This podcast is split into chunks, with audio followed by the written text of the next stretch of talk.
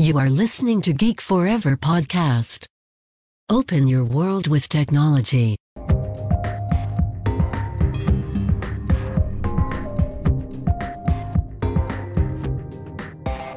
This is Geek China. สวัสดีค่ะ ขอต้อนรับเข้าสู่รายการ Geek China รายการที่จะมาเล่าสาระความรู้เกี่ยวกับประเทศจีนในหลากหลายแง่มุมนำรายการโดยพิมพ์ขวัญอดิเทพสถิต เรามาเจอกันใน EP ที่ 20 แล้วนะคะ ก็ยังคงอยู่ในซีรีส์เรื่องเดิมนะคะ เรื่องอินเทอร์เน็ต แล้วก็ยักษ์ใหญ่ทางโลกดิจิตอลก็เป็นซีรีส์ที่ค่อนข้างยาวนิดนึงนะคะ ต่อเนื่องไปเรื่อย ๆ แล้วก็ยังคงอยู่ในตอนอาณาจักรอาลีบาบานะคะ ก็อยู่ในยุคที่ 3คือช่วงปี 2009 ถึง 2015 ต้องขอชี้แจงกับผู้ฟัง นิดนึงนะคะ เพราะว่าบางท่านเนี่ยมีคอมเมนต์มาเยอะเหมือนกันต้องขอบคุณมากๆเลยนะคะ ที่แบบอยากจะให้พูดในเรื่องนั้นเรื่องนี้นะคะ พิมพ์ขวัญรับคอมเมนต์ทุกคอมเมนต์ไว้ในอ้อมใจแล้วนะคะ แต่ว่าซีรีส์ซีรีส์เรื่องนี้นี่คือวางแผนไว้ค่อนข้างยาว แล้วก็มีเรื่องที่จะพูดเนี่ยเยอะมากๆเลยทีเดียวนะคะหากจบซีรีส์นี้เมื่อไหร่นะคะก็จะทยอยเล่าไปเรื่อยๆนะคะ คือสไตล์การ ออกพอดแคสต์นี้จะเป็นเน้นเป็นซีรีส์นะคะ ก็คือว่าเป็นตอนตอนที่ตอนแรกก็จะเกี่ยวข้องกับการวางพื้นฐานในเรื่องของทางดิจิทัล โลกอินเทอร์เน็ตของประเทศจีนก่อนนะคะเขาถือว่าค่อนข้างมีสาระสำคัญมาก ๆ นะคะเพราะว่าเราจะแบ่งโลกจีนยุคใหม่นะคะกับจีนยุคเก่าไปก็ผ่านจากเรื่องราวตรงนี้นะคะ แล้วโดยซีรีส์ต่อไปนะก็จะเป็นซีรีส์สำหรับโอกาสของ คนไทยนะคะในแดนมังกรในแดนจีนนะคะแล้วก็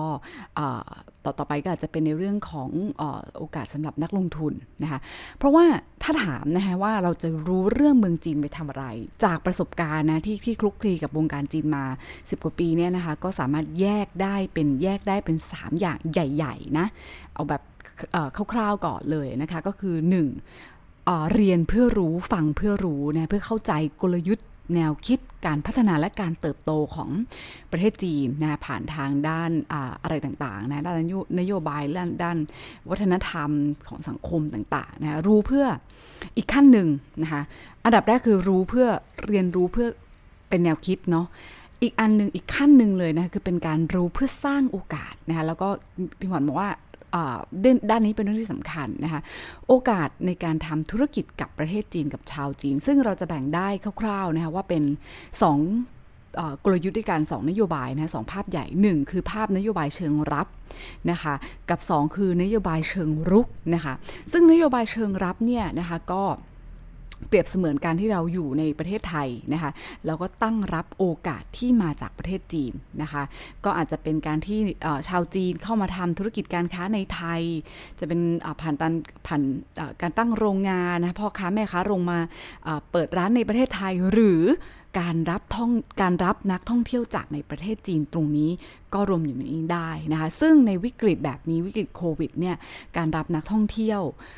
หรือนักลงทุนจีนหลักๆเนี่ยก็คงจะยากนะ แต่ว่าถ้าเกิดเราย้อนไป 2-3 ปีที่แล้วเนี่ยโหการท่องเที่ยวบูมมาก บ้านอสังหาริมทรัพย์ไทย ก็บูมมากเช่นเดียวกันนะคะสองคือนโยบายเชิงรุกใช่ไหมคะ คือนโยบายที่เรา มารอเขาอย่างเดียวไม่ได้เราบุกไปยังบ้านเขานะคะ นั่นก็คือสิ่งที่พี่หัวอยากจะลองเน้นในอีซีรีส์ต่อไปนะคะ นั่นคือการโอกาสการสร้างธุรกิจในการบุกตลาดจีนผ่านออนไลน์นะคะซึ่งเป็นส่วนที่เราควรจะฉวยโอกาสนะคะ แล้วก็สร้างโอกาสจากมันมานะคะ หรือแม้แต่ถ้าเราไม่อยากที่จะไปแบบเออสร้างสินค้าสร้าง branding ไปขายในตลาดจีนไม่เป็นไร การลงทุนแม้แต่การลงทุนในตราสารทุนหุ้นจีนนะคะบริษัทที่ list ผ่านตลาดหลักทรัพย์ต่าง ๆ อันนี้นะคะก็ถือว่าเป็นโอกาสเช่นเดียวกันนะคะซึ่งในอนาคตพิมพ์ขวัญก็หวังว่าเนื้อหาที่นำเสนอไป ไม่ว่าจะทุกตอนไหนนะคะก็จะหวังว่าจะมีโอกาสมีประโยชน์นะคะต่อทุกท่านนะคะที่มองหาโอกาสจากแดนมังกรนะคะไม่ว่าจะทางใดก็ทางหนึ่งนะคะ เอาละเรามาต่อกันใน EP ของซิอาลีบาบานะคะ เราก็พูดไปแล้วนะคะ ค่อนข้างหลายตอน ไม่ว่าจะเป็นเรื่องของคอธุรกิจของเขานะคะด้านอีคอมเมิร์ซเราพูดไปแล้ว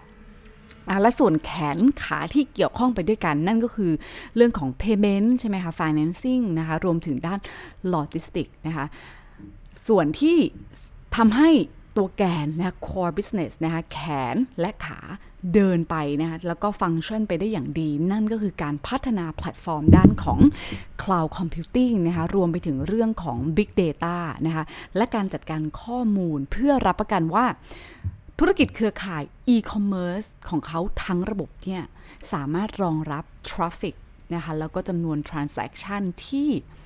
มีขนาดมหึมาในแต่ละวันได้นะคะ หรือพูดง่ายๆว่าร่างกายที่ดีใช่ไหมคะก็ต้องมีสมองหรือระบบความจดจำที่ดีเพื่อรองรับสมรรถภาพในการทำงานในแต่ละวันด้วยนะคะ จะว่าอย่างนั้นก็เปรียบเปรียบได้นะคะ ซึ่ง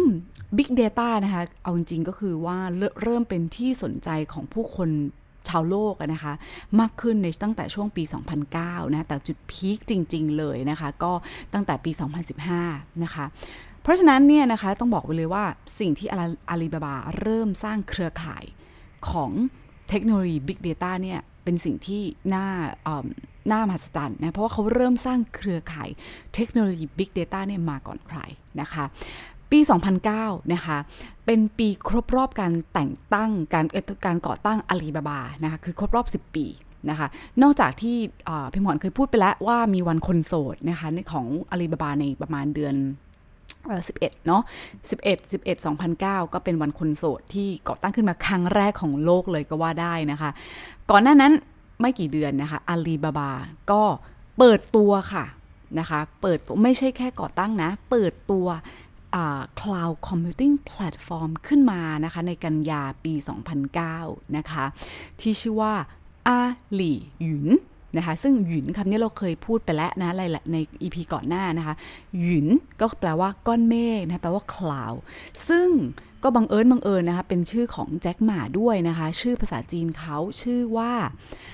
หมาหยุนนะคะเพราะฉะนั้นเนี่ยธุรกิจตรงนี้อาลีหยุนหรือว่าอาลีคลาวตรงนี้นะก็ถูกรวมเข้าไปในกลุ่มธุรกิจภายใต้อาลีบาบากรุ๊ปด้วยเช่นกันนะคะ โดยการตั้งอาลีหยุนขึ้นมานะคะก็เพื่อที่จะให้บริการคลาวสำหรับระบบนิเวศอีคอมเมิร์ซของอาลีบาบาทั้งหมดนะคะ และ กลุ่มธุรกิจออนไลน์อื่น ๆ ทั้งในจีนและทั่วโลกอีกด้วยนะคะ ไม่ว่าจะเป็นการบริการด้าน Elastic Computing Database นะคะ Storage Content Delivery Network นะคะ หรือว่า CDN รวมถึง large scale computing นะคะ security และก็บริการแอปพลิเคชันและการจัดการด้าน data ต่างๆ นะคะ Alibaba Big Data Platform นี้ก็ถือว่าเป็นบริการของ Cloud Computing Resource ที่ให้บริการที่หลากหลาย แล้วก็ครอบคลุมในเรื่องของการใช้งานได้หลากหลาย วัตถุประสงค์เลยเช่นเดียวกันนะคะอาลียุนเนี่ยพัฒนาแพลตฟอร์ม Cloud Computing ขึ้นมานะคะ รวมถึงการบริหารจัดการข้อมูลต่างๆ เพื่ออสร้างความมั่นใจว่าธุรกิจ e-commerce ของ Alibaba เนี่ยเขาต้อง handle นะคะหรือว่ารองรับทั้งจำนวน traffic หรือ transaction ที่มหาศาล และ มีความซับซ้อนของโครงสร้างได้นะต้องบอกตรงนี้ เพราะว่าหากพูดถึง Big Data นะอะไรคือ Big Data นิยามของ Big Data เป็นยังไงนะคะคร่าวๆเลยก็คือว่าจะต้องประกอบด้วย 3 V ด้วยกันนะคะ V แรกคือ volume เนาะ V ที่ 2 คือ velocity นะคะแล้วก็ V ที่ 3 คือ variety หมายความว่า 1. ข้อมูลจะต้องมีจำนวนมหาศาลจำนวนมากนะคะ 2. มีการเปลี่ยนแปลงอย่างรวดเร็วนะคะ ไม่ว่าจะเป็นเรื่องของข้อมูล การซื้อขาย transaction การเงินนะหรือโลจิสติกต่างๆนะคะและมีความหลากหลายมี variety นะมีทั้งแบบ structure แล้วก็ unstructure ด้วยนะคะอย่างที่เคยเล่าไปแล้วนะคะใน EP ที่ 18 นะคะว่าปี 2009 นะคะ เรายกตัวอย่างไปนะ ปี 2009 นะมีธุรกรรมการเงินที่เกิดขึ้นนะคะ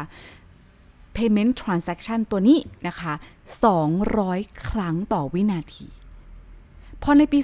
2012 ธุรกรรมก็เติบโตขึ้นถึง 1,200 ครั้งต่อวินาที และเพิ่มสูงขึ้นนะคะ เฉลี่ยเนาะ85,900 ครั้งต่อวินาทีในปี 2015 นะคะ หรือหรือด้านการขนส่งก็ดีนะคะที่ว่าเคยบอกไปแล้วว่าใช่เหนียวมีพัสดุนะคะขนส่งนะคะ ก็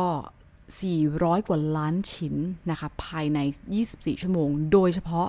ในช่วงเวลาอของ 11 11 เนาะก็ช่วงเวลาที่เกิดขึ้นมากกว่าปกติเนี่ยนะคะ15 เท่านะถ้าเป็นในช่วงของการขนส่งในช่วงวัน 11 11นะคะดังนั้นถ้าเรามาดูนะคะในปี 2010 2015นะคะช่วง Shopping Festival หรือ 11 11 ตรงนี้นะคะความสามารถในการประมวลผลสูงสุดนะคือช่วงพีคเลยของ Ali Cloud หรือ Ali Yun เนี่ยนะคะจะอยู่ที่ 140,000 transaction ต่อวินาทีนะคะนั่นก็คือเหตุผลว่าทำไมนะคะในฐานะนะคะผู้อำนวยความสะดวกนะคะหรือว่า facilitator เนี่ยอของอาลีบานะให้กับผู้ซื้อขาประจำของเขานะคะในตอนนั้นเนี่ยผู้ซื้อขาประจำของเขานะหรือว่า active buyers เนี่ยมีประมาณ 386 ล้าน user นะคะอาลีบาบาก็ต้องการจัดการข้อมูลเหล่านี้จัดการ โครงสร้างทุกอย่างเหล่านี้ให้ดีนะคะ ผ่านการ leverage ผ่านการจัดการทางด้านข้อมูล รวมไปถึงการ forecast ที่แม่นยำด้วยนะคะ เทคโนโลยี cloud computing เนี่ย ก็จะช่วยธุรกิจด้านของ e-commerce นะคะ หรือออนไลน์ต่าง ๆ เนี่ย ให้ทำงานได้สะดวกมากยิ่งขึ้น ตามความต้องการนะคะ ตามสภาพแวดล้อมที่เปลี่ยนแปลงไปได้ของตลาด เอาง่ายๆเลย คุณอยากจะดาวสเกลก็ได้ หรือคุณอยากจะ upscale ก็ได้ด้วยนะคะ เพราะว่าทุกอย่างก็ขึ้นอยู่กับความต้องการนะคะหรือว่าการใช้งานจริงๆขึ้นอยู่กับจำนวน traffic ที่เกิดขึ้นนะคะ ดังนั้นนะคะจะพูดแบบนี้ก็ไม่ผิดว่า Ali Cloud เนี่ยเอาจริง ๆ ตั้งขึ้นมาก็เพื่อช่วย support อาลีบาบานั่นเองนะคะเพื่อช่วยแก้ปัญหาเทคนิคต่างๆด้านการจัดการข้อมูลต่างๆ ให้มีความสะดวกนะมีความราบรื่นนะคะสมูทมากยิ่งขึ้นนะคะเพราะว่าปัจจุบันนะต้องบอกเลยว่าเรื่องของ Big Data นะคะหรือว่าเรื่องของ Cloud ตัวนี้นะคะ ถูกรวมนะถูกเข้าไป apply เข้าไปกับ Business Unit นะคะ BU ของ Alibaba เกือบทุก BU เลยนะทั้งในวงกว้างแล้วก็แบบลึกนะคะ เพราะว่า Big Data ของ Alibaba เนี่ยจริง ๆ คือถูกบูรณาการเข้าด้วยกันนะคะในช่วงแรกนะคะของการก่อตั้งของอาลีคลาวเนี่ยต้องบอกเลยว่าก็ไม่ได้ใหญ่เนาะแต่ก็ถือว่าเป็นเจ้าแรกๆนะคะที่ เป็น cloud service provider เช่นนี้นะคะ หากเราหากเราจำกันได้นะใน EP ของ Tencent ในยุคเย็นยุคเดิมนะคะในยุค 2009ถึง2015 เราเคยพูดไปแล้วว่า Tencent ก็มี Tencent Cloud นะคะ แต่เขาลอนช์ออกมาช้ากว่า Ali Cloud เนี่ยถึง 4 ปีนะคะ เพราะว่าหมาหยุนเนี่ยเป็นเจ้าแห่งนักวิสัยทัศน์นะคะ ต้องบอกเลยตรงๆว่าเขาเองวางวิสัยทัศน์ไว้ตั้งแต่ช่วงแรกของการก่อตั้งถาเป่าไว้แหละว่าโลกของอนาคต ต้องเป็นโลกของหยุนนั่นเอง หรือว่าโลกของไม่ใช่โลกของหมาหยุนเนาะคือเป็นโลกของคลาวนั่นเองนะคะ ดังนั้นต้องบอกว่าก่อนเปิดตัวคลาวนะคะโปรเจกต์เนี้ยเขาพัฒนาแบบซุ่มเงียบไปเลยนะคะ ถึงประมาณ 6 ปี หลายห้าหปีด้วยกันแหละนะคะ แล้วก็ตอนนั้นต้องบอกเลยว่ายังไม่มีใคร figure out นะคะ ไม่มีใครทราบได้ว่า เอ๊จะทำจะ spin off ออกมา business model มันจะเป็นยังไงทำเงินยังไงเนาะแต่ปัจจุบันนะคะอาลี cloud computing platform ตัวนี้นะก็ทำหน้าที่รับผิดชอบด้านการบูรณาการทั้งระบบนะคะของ Big Data นะคะแล้วก็ R&D ของ Alibaba Group เข้าไว้ด้วยกันนะคะมีการจัดเก็บและประมวลผลนะคะให้เป็นการ uh, unified storage นะคะแพลตฟอร์มนะคะหากจินตนาการนะลองดูว่าที่เราเคยอธิบายไปแล้วนะคะเครือธุรกิจของอาลีบาบาทั้งหมดจะอยู่ นอบรอบนอกเนาะแล้วตรงกลางตัวนี้แหละ คือจะเป็นตัวอาลีหยุนนะคะที่มีการประมวล Big Data Management ตรงกลางเข้าไปด้วยนะ เพื่อ unify นะ เพื่อทำให้เป็นหนึ่งเดียวกันนะ ให้ทุกผลิตผลิตภัณฑ์ของอาลีบาบาเนี่ยเป็นหนึ่งเดียวกันนะคะ และการประมวลผลนั้นนะคะ ก็ถือว่าเป็น ภาคบังคับที่จำเป็นมากสำหรับเรื่องของ Data Mining เนาะ เพราะว่า Data Mining ก็เป็นรูปแบบหรือว่าวิธีหนึ่งในการวิเคราะห์จำแนกข้อมูลออกมาจาก Big Data นะคะเป็นกระบวนการที่ช่วยให้เราได้ประโยชน์นะคะ จากการนำเอาข้อมูลมหาศาลมาหือมาที่มีความซับซ้อนและรวดเร็วอย่างนั้นนะคะนำออกมาใช้ประโยชน์ในทางธุรกิจต่อไปได้นะคะ นอกจากนี้นะคะในปี 2015 นะคะก็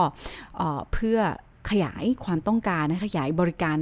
ลูกค้าไปในทั้งเขตภูมิภาคนะคะ และทั่วโลกมากยิ่งขึ้นนะคะไม่ได้จำกัดอยู่แค่จีนเท่านั้นนะคะอาลีหยุนเนี่ยนะคะก็เปิดตัว Data Center ที่สิงคโปร์ขึ้นนะคะ ดังนั้นเนี่ยหลังจากการเปิดตัวได้ไม่นานนะคะเราก็จะหาข้อมูลนะคะจากทางของ IDC นะก็พบว่าปี 2015 นะ Ali Cloud นะคะ ก็เป็น ผู้ให้บริการด้านคลาวที่ใหญ่ที่สุดในประเทศจีนเลยค่ะ วัดจากรายได้นะคะ แต่เมื่อเรามากางงบการเงินดูนะคะเราก็จะพบว่าอาลีคลาวตรงนี้นะคะ ก็คือสัดส่วนของรายได้ตรงนี้ยังคงคิดเป็นเพียง 1-2%ของ revenue structure ทั้งหมดในเครืออาลีบาบานะคะ แต่ถึงนั้นก็ดีนะคะ ก็อาลีคาวเนี่ย ก็เติบโตมากถึง 128% year on year นะคะตัวคิดเป็นประมาณ 648 ล้านหยวน ในประมาณเดือนกันยา 2015 นะคะ ถามว่ารายได้ที่เพิ่มสูงขึ้นนะคะ 128%เนี่ย เมื่อเทียบกับช่วงเวลาเดียวกันนะ ในปี 2014 นั้นมาจากอะไรนะคะ นั่นก็คือมาจากจำนวนลูกค้าที่จ่ายค่าบริการที่สูงขึ้นหรือว่า paying customers เนี่ย มากยิ่งขึ้นนะคะ ข้อมูลนะคะของปี 2015 นะคะ พบว่ามีจำนวนผูู้้ชำระบริการอาลีคลาวเนี่ยสูงถึง 383,000 รายนะคะ และนอกจากนี้เขายังเพิ่มจำนวนการใช้งานบริการของ Cloud Computing ไปรวมถึงบริการที่ซับซ้อนมากยิ่งขึ้นนะคะ ก็เรามาต้องมาติดตามกันดูนะว่ายุคหน้านะคะ ต้องบอกเลยว่ายุคหน้าเนี่ย คลาวจะเป็นอย่างไรนะสัดส่วนในธุรกิจตรงนี้นะคะจะเติบโตแล้วก็ใหญ่ขึ้นแค่ไหนนะคะถือว่าธุรกิจที่หม่าหยุนนะคะมองว่าหม่าหยุนหรือว่าแจ็คหม่าเนี่ยมองว่า cloud เนี่ยจะเป็นโลกของอนาคตตรงนี้นะคะ จะทำรายได้ให้กับอาลีบาบากรุ๊ปได้เท่าไหร่นะต้องมา ติดตามกันนะคะ เพราะว่าถ้าเราตามดูกลยุทธ์ของอาลีบาบาเนาะก็คือเอเขาก็เชื่อนะคะว่าโลกของเราเนี่ยนะคะ ก็กำลังจะเปลี่ยนผ่านจากเศรษฐกิจแบบ IT นะคะหรือว่า information technology economy นะคะไปสู่เศรษฐกิจแบบเขาเรียกว่า data technology นะคะหรือว่า DT economy นั่นเองนะคะเพราะฉะนั้นเนี่ยไม่ว่าจะเป็นข้อมูลที่เป็นแบบดั้งเดิม ไม่มีการสตรัคเจอร์นะคะไม่มีการถูกค้นพบ หรือว่าการถูกยูสไซต์ที่ดีนะคะข้อมูลเหล่านั้นจะสามารถนำมา activate ใหม่แล้วก็ leverage ใหม่นะคะให้เป็นเสมือน เหมือนพลังงานใหม่นะคะที่สำคัญสำหรับโลกเราในอนาคตนะคะ ก็จากการพัฒนาที่เราเคยพูดไปตั้งแต่ย้อนยุคถามว่าทำไมพิมพ์ขวัญต้องย้อนยุคไปตั้งแต่ยุคเก่าก่อนนะเพราะเราจะเห็นการพัฒนาว่าจาก personal computer ใช่ไหมจาก PC มาแล็ปท็อปนะคะหรือว่าปัจจุบันมาสู่ mobile data ค่ะ mobile internet นะคะและปัจจุบันนี้เรามาอยู่ในเรื่องโลกของ IoT เนาะ Internet of Things นะคะ เราจะพบได้ว่าปัจจุบันเนี่ย มันเป็นโลกของ Data Explosion นะคะ ก็คือ Data กำลังพาเราไปสู่โอกาสนะยุคของโอกาสใหม่ ๆ นะคะ เพราะอินเทอร์เน็ตเนี่ยต้องต้องบอกเลยว่าเป็นพื้นฐานเป็นปัจจัยที่สำคัญเลยแหละเหมือนแบบน้ำเหมือนขาดน้ำไม่ได้นะเราก็ขาดอินเทอร์เน็ตไม่ได้นะไม่ว่าจะเป็นการปฏิปฏิสัมพันธ์ในรูปแบบของมนุษย์นะคะหรือว่าสังคมนะคะหรือหรือว่าในทางพาณิชย์ก็ก็ก็ได้เองนะคะเพราะฉะนั้นมันมีความสำคัญมากนะคะอาลีบาบานะก็เลยต้องการพัฒนาแล้วก็สร้างกลยุทธ์ในเชิงข้อมูลตรงนี้นะคะ ให้เป็นในเรื่องของ ผ่านการใช้งานของ Data Intelligence นะคะ Machine Learning นะคะ Deep Learning Technology ต่าง ๆ นะคะ แล้วก็เขาต้องการที่จะสร้างกลยุทธ์ตรงนี้นะคะ สร้างผลิตภัณฑ์ตรงนี้นะให้ ผู้ใช้บริการหลากหลายสาขานะคะไม่ได้จำกัดว่าจะต้องเป็นแค่อีคอมเมิร์ซอย่างเดียวละนะคะในอนาคตนะคะอะไรที่มันเกี่ยวข้องนะคะ marketplace logistics platform security location based service นะคะ finance service ต่างๆนะคะก็ต้องพัฒนาให้ครอบคลุมได้ในอนาคตนะคะ และก็แน่นอนว่าเขาไม่ได้ต้องการที่จะมุ่งเน้นเพื่อพัฒนา core business นะหรือว่าแกนกลางของเขาเองแล้วนะคะ แต่เขายังต้องการช่วยนะคะ พัฒนา partner นะคะของเขาหรือว่าพันธมิตร third party ของเขาแล้วก็ลูกค้าอื่น ๆ ในอนาคตด้วยนะคะ ก็ขอบคุณมากนะคะสำหรับการติด ตามรับฟังนะคะสำหรับใน EP นี้ต้องขอจบไว้เพียงเท่านี้ก่อนค่ะ ฝากติดตามพิมพ์ขวัญกันได้ 2 ช่องทางแล้วนะคะ ที่รายการ Geek China ในช่อง Geek Forever Podcast และทางช่องทางส่วนตัวของพิมพ์ขวัญเองที่ China Talk Podcast ค่ะ ถ้ายังไงก็ขอฝากติดตาม กด follow กด subscribe กันด้วยนะคะ แล้วเจอกันใหม่ใน EP หน้าค่ะสำหรับวันนี้ สวัสดีค่ะ